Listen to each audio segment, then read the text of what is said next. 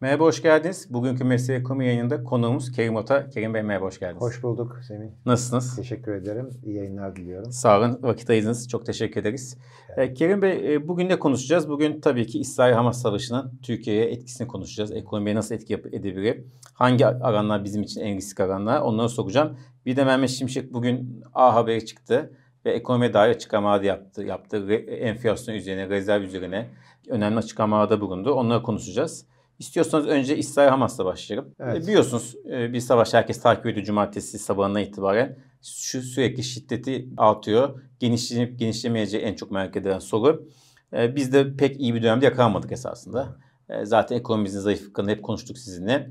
Bu zayıflıkların üstünde Rusya-Ukrayna savaşı olmuştu. Şimdi de İsrail-Hamas savaşı. Ne diyorsunuz? Bu hem bu savaşı istiyorsun genel bir değerlendirme alabilirim ama esas olarak ekonomi nasıl etkileyecek? Evet çok acı. Tabii çok vahşi görüntüler de geldi savaştan her iki tarafta da. Bu tabii aslında topyekun bir savaş ilanı daha önce Orta Doğu sorunlarına göre biraz daha farklı bir yere evrilme ihtimali olduğunu gösteriyor. Ama hani konumuz ekonomi olduğu için bunun e, Türkiye'ye ve ekonomiye etkileri diye baktığımızda doğrudan ve dolaylı etkileri olacaktır. Tabii ki ilk etkisi petrol fiyatları üzerinden oldu. Bir artış var. Benim beklediğim kadar yüksek bir artış olmadı petrol fiyatlarında. Yani hala bence bütün fiyatlamalar bu çatışmaların birkaç haftalık geçici bir çatışma olduğu fiyatlaması üzerinde yapılıyor. Daha sonrasında tansiyonun düşeceği üstüne bir fiyatlamalar yapılıyor gördüğüm kadarıyla. Bunun doğru olup olmadığını göreceğiz. Tabii uzun süredir yükselen ABD tahvil faizleri üzerinde bir sınırlayıcı etki yaratacaktır mutlaka ki. Ama hem finansman açısından hem petrol fiyatları açısından tabii Türkiye için kötü haber bu. Özellikle petrol fiyatları yani kurlar tam kontrol altına alınmışken bir enflasyon tetikleyicisi yine olma ihtimalini içeriyor. Finansman kalınlığındansa zaten hani normalleşme dediğimiz döneme daha gireli 3 ay olmuşken özellikle hem bankaların hem Türkiye'nin yapacağı ihraçlarda o da bir sınırlayıcı etki yaratabilir. Dolayısıyla zaten çok iyi gitmeyen dış finansman kanalında da bir sınırlayıcı etki bence ortaya çıkacak. Şimdi dediğiniz esas hem küresel piyasa hem Türkiye piyasasında da gerçekten çok büyük bir fiyatlama olmadı. Yani evet. ilk başta biraz düştü. Ee, bugün ve dün hatta Amerikan borsa evet. akşam saatlerinde Türkiye'de bugün mesela borsada verdiğini aldı, dün verdiğini bugün neredeyse tekrar aldı. E, dövizde her gün oran artış küçük küçük artışlar devam etti. Tabii ki Ukrayna-Rusya savaşı çok da hem lokasyon olarak daha yakın evet. tabii Avrupa'nın dibinde hem de tabii Amerika-Rusya çatışma ihtimali daha çok daha büyük riskler ekonomik olarak da daha büyük bir anlamı var. Ama piyasanın bu kadar az fiyatlaması nasıl görüyorsunuz? Eskiden de böyle miydi? Yani mesela işte sonuçta Körfez kriz savaşı oldu. Ondan sonra bir sürü işte 11 oldu. Irak, Afganistan bunların hepsini yaşadık son 30-40 senede sanki piyasa tepkisi gitgide azalıyor bu tip şeyler. Öyle yani özellikle hani vekalet savaşları diye adlandıracağımız büyük güçlerin girmediği, fiziki olarak girmediği bütün savaşlarda fiyatlamalar artık böyle minimal hale geldi. Yani böyle çok insani bir şey değil e, fiyatlamaların bu şekilde olması. Ama maalesef durum bu. Ee, mesela bir Irak Savaşı'nda ABD'nin topyekun girdiği bir Irak Savaşı'nda fiyatlamalar çok daha değişik olmuştu.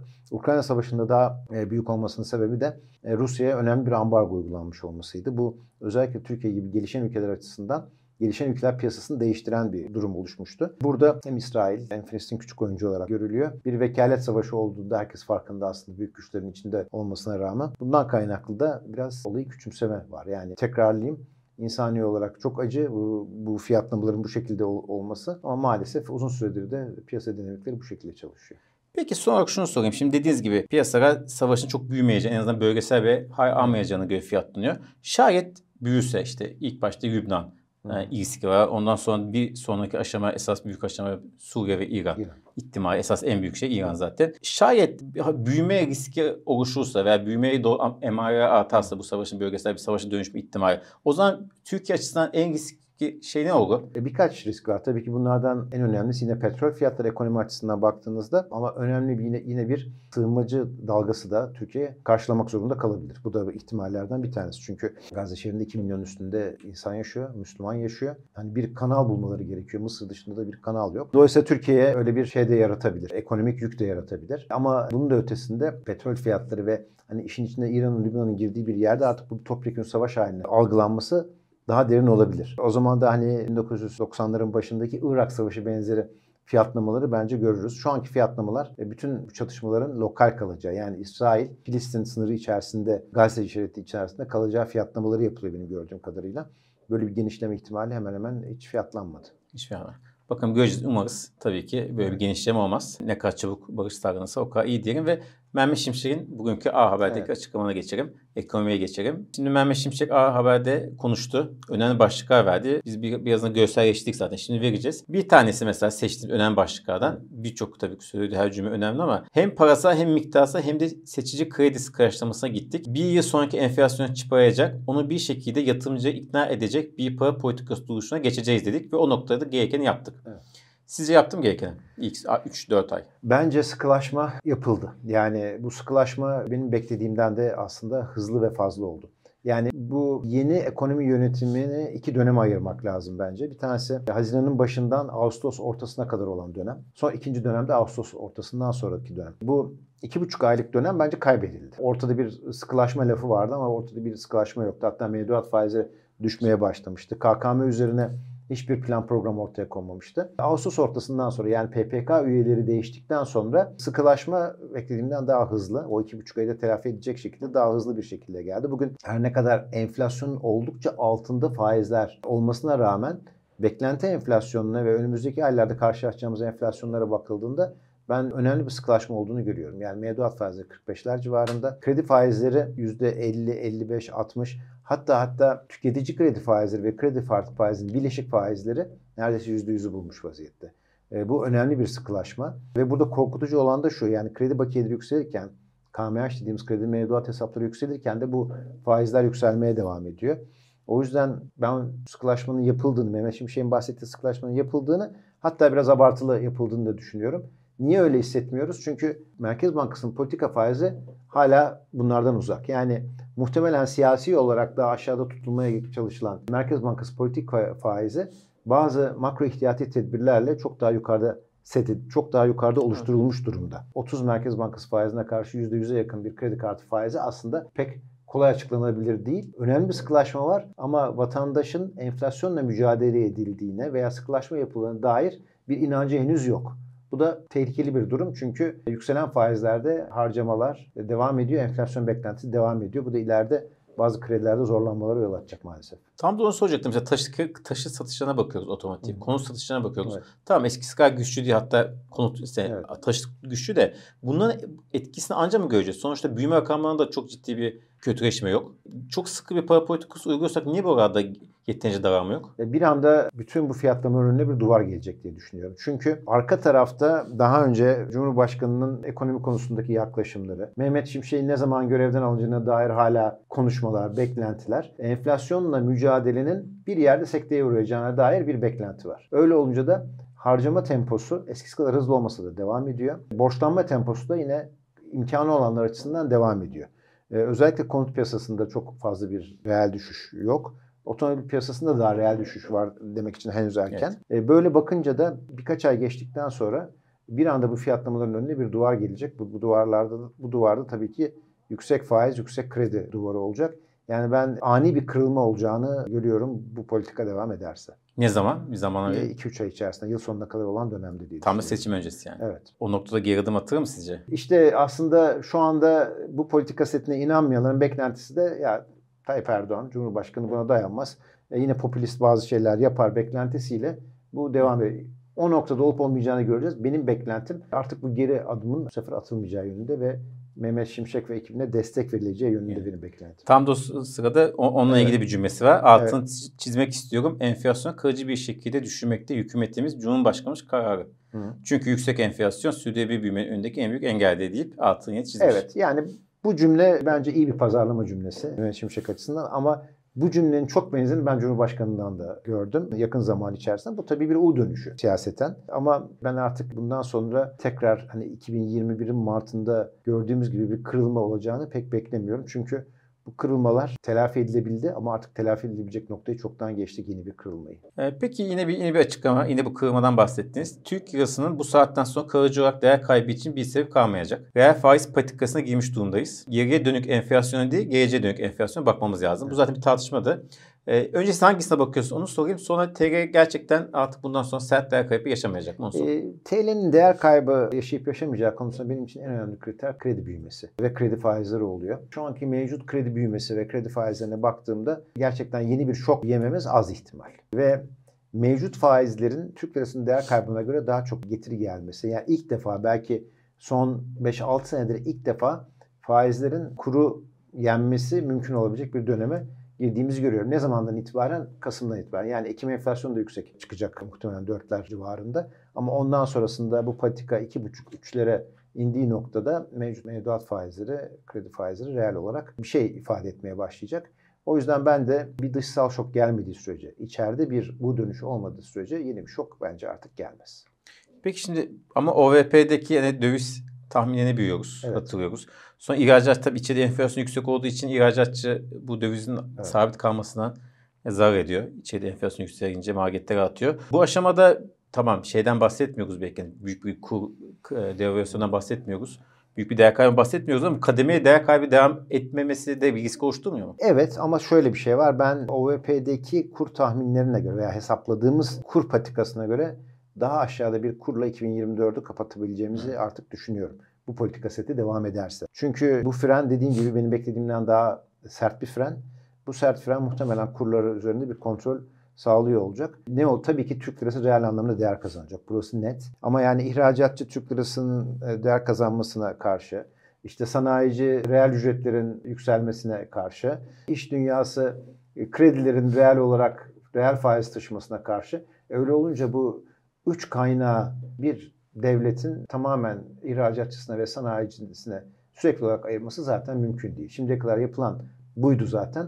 Bununla da reel ücretlerin geldiği yer iş gücünün katma değerden aldığı yerde belli artık. Neredeyse iki katına çıkmış durumda işverenin daha doğrusu istihdam sağlayanın aldığı katma değer. Böyle bakınca da artık o yolun bence sonuna gelindi. O yüzden iş dünyası açısından biraz hani duvar çıkacak derken bunu kastediyordum. TL'nin uzun süre reel olarak değer kazanacağı, faizlerin enflasyonun üzerinde olacağı ve kredi bulunabilirliğinin çok az olduğu ve reel ücretlerinde dolar bazında veya enflasyon bazında bir miktar yükseleceği bir, bir buçuk iki senelik dönem var bence önlerinde. Şimdiye kadar hazırlık yapmayanlar için e, işleri zor ama şimdiye kadar devletin kovası akarken doldurdularsa bunu da onun için kullansınlar diyor. Şöyle bir söz var bunu hazırlamadık ama e, önümüzdeki dönemde emeklilerimizi tabii ki önceliklendireceğiz. Bu tartışma biliyorsunuz evet. çok yapıyor. Şimdi 5 bin lirada tek sefer bir ikramiye veriyor. Ama enflasyon tek haline indireceksek geri politikamızın buna uygun olması gerekiyor. Öte kötüyü sağma giyiyoruz. Kısır bir evet. döngüye, bu kısır döngüyü kırmamız lazım. Bu herhalde enflasyon altında bir ücret artışı demek? Ne demek? Ee, öyle. Yani verilen örneklerin de artık ben çok tutarlı olduğunu düşünmüyorum. Sayın, Sayın Bakan dedi ki 2022 Aralık'ta 3500 liraydı. Şimdi 7500 lira en düşük emekli maaşı. Bir kere bütün tartışmaların en düşük emekli maaşı üzerinden yapılması çok doğru değil. Çünkü 16 milyona yakın emekli var ve aldıkları ortalama ücrete bakmak bence çok daha doğru. Reel anlamda bu bence eriyor. Milli gelirden aldığı pay da eriyor. Ama 3500 lira 2022 Aralık'ta değil 2022 Temmuz'da oldu. Dolayısıyla 2022 Temmuz'dan 2023 Aralık'a kadar geçecek olan dönemde 3500 liradan 7500 liraya çıkmış olan bir en düşük emekli maaşı var. E bu dönemde bu bir buçuk yıllık dönemde de e, benim tahminim %95 ila %100 arasında bir enflasyon oluşacak. Yani reel anlamda da bir şey verdik demek için bence çok erken. Böyle bakınca da e, gelirler politikasında bu tür hesaplar e, yerine arka tarafta daha kovayı dolduracak hesaplar var bence. Onlara bakılması gerekiyordu ama bu yapılmadı. Yani şunu kastediyorum. Mesela sadece çalışmayan emeklilere verilecek olan 5 bin lira ikramiye çalışanlara da verilseydi ne olacaktı?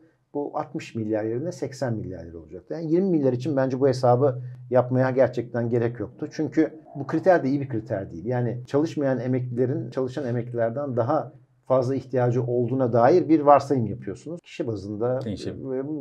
tamamen değişebilir. Çalışanlar da niye çalışıyor? Evet, Üstelik belki daha kayıtsız, kayıtsız çalışanlar var, kayıtlı çalışanlar var. Yani bir kaos orası. Dolayısıyla herkese verilmesi doğruydu. O 20 milyar yerine bizim 2024 yılında vergi istisnası ve teşvikleri ödeyeceğimiz 1 trilyondan daha fazla bir para olduğunu da göz ardı etmeyelim.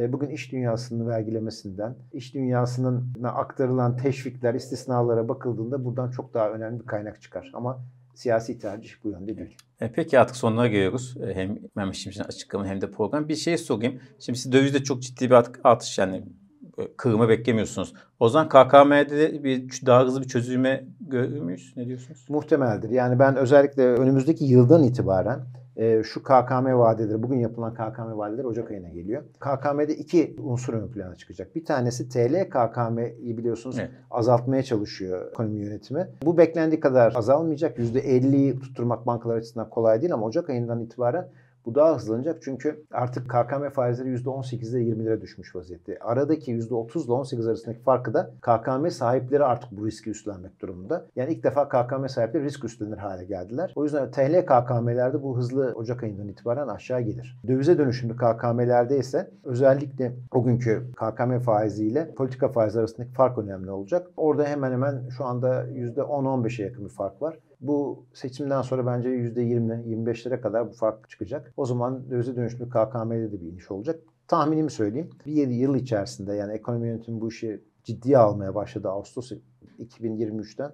Ağustos 2024'e kadar KKM'de 30-40 milyar dolarlık bir düşüş olacağını düşünüyorum. Yani 120 milyar dolarlardan 80-90 milyar Yani dolar. ciddi bir düşüş. Evet. E, Peki son olarak rezerv birikimiyle ilgili bir çalışma devam ediyor demiş. 22 milyar doların üzerinde artış var. Net rezervlerde de ciddi bir artış Evet. var ve devam edecek. Piyasa koşulları el verdiği sürece. Şimdi rezervlerle ilgili farklı şeyler var. Çok da artmadığını söyleyen swap harç net rezerv çok Evet. değişmediğini söyleyenler de var. Rakamla öyle. Dediği gibi Mehmet Şimşek'in net rezervde, brüt rezervde artış da var. Siz hangi açıdan bakıyorsunuz rezervdeki durumu? Rezervlerdeki artışı konjonktürel görüyorum. Ve biraz e, yayının ilk e, başında da söylemiştim sanırım. Dış finansman ayağını oldukça eksik görüyorum bu programın. Yani ortada bir program var ama dış finansmanın ayağı olmadığı zaman da işi sadece ücretliler, emekliler veya gelirler politikası üzerinden yürütmek zorunda kalıyorlar. E, dış finansman ayağında gelen 20 milyar dolarında yaklaşık 10-10,5 milyar doları zaten bankaların seçimden sonra yapabildikleri borçlanmalardı. Daha önce yapamadıkları ama seçimden sonra ilave yapabildikleri bir borçlanma oldu. E bu da normal ama bu 10 milyar dolar 40 milyar dolar olmaz. Yani onun da sonuna gelindi artık diye düşünüyorum. Bir 10 milyar dolara yakında 8 ila 10 milyar dolar da yastık altından yani seçim öncesi yastık altına çekilmiş döviz yastık altından sisteme girdi. Zaten bunu net hata 90'da da çok yakın takip edebildik. Böyle bakınca bu 20 milyar dolarlık artış bir trend değil, bir tek seferlik aslında iyileşme. O yüzden rezervlerdeki iyileşmenin artabilmesi için bir dış finansman girişi gerekir. Ama şu anda ben onu pek mümkün görmüyorum. E, siz eski hazinecisiniz. Evet. Esas mesleğiniz de o zaten. Bu bir ara, bir ara derken devam ediyor ama bir 10 gün önce çok gündemdeydi. Bu sıcak para. İşte carry trade'ler gelecek, sıcak Evet. para gelecek. E, orada nasıl görüyorsunuz? Yani orada gerçekten Türkiye bir artık bu kur ve faiz e, dengesinde Türkiye bir sıcak para girişi olabilir mi? Portföy yatırımı girişi olabilir mi? Şimdi sıcak para girişinin 3 tane kanalı var. Bir tanesi borsa, bir tanesi tahvil piyasası, bir tanesi de swap piyasası. Şu anda tahvil piyasası ve swap piyasası düzenlemeler sebebiyle ya dışa kapalı veya oradaki reel fiyatlamalar düzgün yapılamıyor. Reel fiyatlama düzgün yapılamıyor derken de şunu kastediyorum. Mesela bugün makro ihtiyati tedbirlerde bankaların almak zorunda olduğu tahvilleri bugün itibariyle kısıtlıları kaldıralım. Onun yerine komisyon uygulaması geldi. Bunu yaptığınızda tahvil faizleri başka bir yerde oluşacak. Dolayısıyla yabancılar açısından hem enflasyonun bu kadar yüksek olduğu bir yerde hem de kısıtların bu kadar olduğu bir yerde tahvil piyasası pek giriş için uygun değil. Swap piyasası da zaten kapalı. E, borsaya gelen de zaten geldi. Çok da bir şey yok orada biliyorsunuz. Asıl iki ağır kanal burada, güçlü kanal tahvil ve swap piyasasıdır. Mesela 2014 yılında borsa, tahvil, swap piyasasından Türkiye'nin toplam çektiği tutar neredeyse 200 milyar doları bulmuştu. Yani hepsi, hepsi Türk lirası varlıklar bunların bu arada yani. Ya yabancı para değil. Şimdi bu yaklaşık 30-40 milyar dolarlara düşmüş vaziyette. Bunun da %70'e yakın kısmı tahvil ve swap piyasasından geliyordu. Dolayısıyla bu bir tercih. Ama swap piyasasını açmak için ben henüz erken olduğunu düşünüyorum. Yani ben swap piyasasının kapatılmasına çok karşı çıkmıştım. Ama o zaman enflasyon %15'ler 20'ler civarındaydı. Tekrar o enflasyon 15-20'ler civarına gelmeden ve faiz seviyesi, swap faiz seviyeleri 15-20'lere gelmeden açılmasının oldukça spekülatif para içeri çekeceğini düşünüyorum. Ne gibi risk oluşturuyor?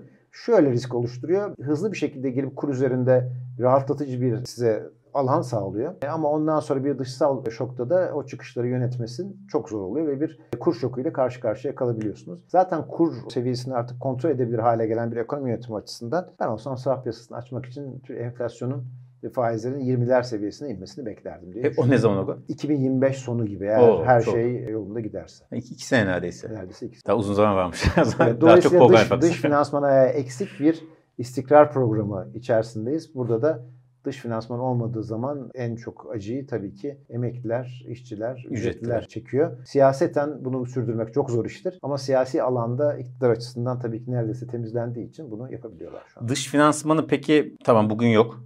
Yani Mehmet şimdi ilk 4 ay, 5 evet. ay falan yok ama bundan sonraki 5 ayda da olmaz mı? İşte tahvil ve swap piyasasının e, bence açılmasıyla Ama işte swap şey. çok iyi diyorsunuz. E, çok evet. Yani o zaman tahvil, zor. Bence zor. Evet. Yani e, buradan çok büyük paralar bence beklememek lazım. Programları buna göre yapmamak lazım. O zaman içeriden yaptığımız finansmana gideceğiz bu işe. Evet. Yani net dış borç ödeyisi olmayız bence bu önümüzdeki dönem içerisinde. Ama aldığımız net yeni dış borç alma kapasitemiz sınırlı olur. Bu da içerideki maliyeti evet. artacak diyelim. Teşekkür ederim. Siz zaten uzun bir vade verdiniz. Evet. O zaman kadar çok program yaparız. Doğru. Çok sağ olun vakit ayırdığınız için. Görüşmek üzere. Kendinize iyi bakın.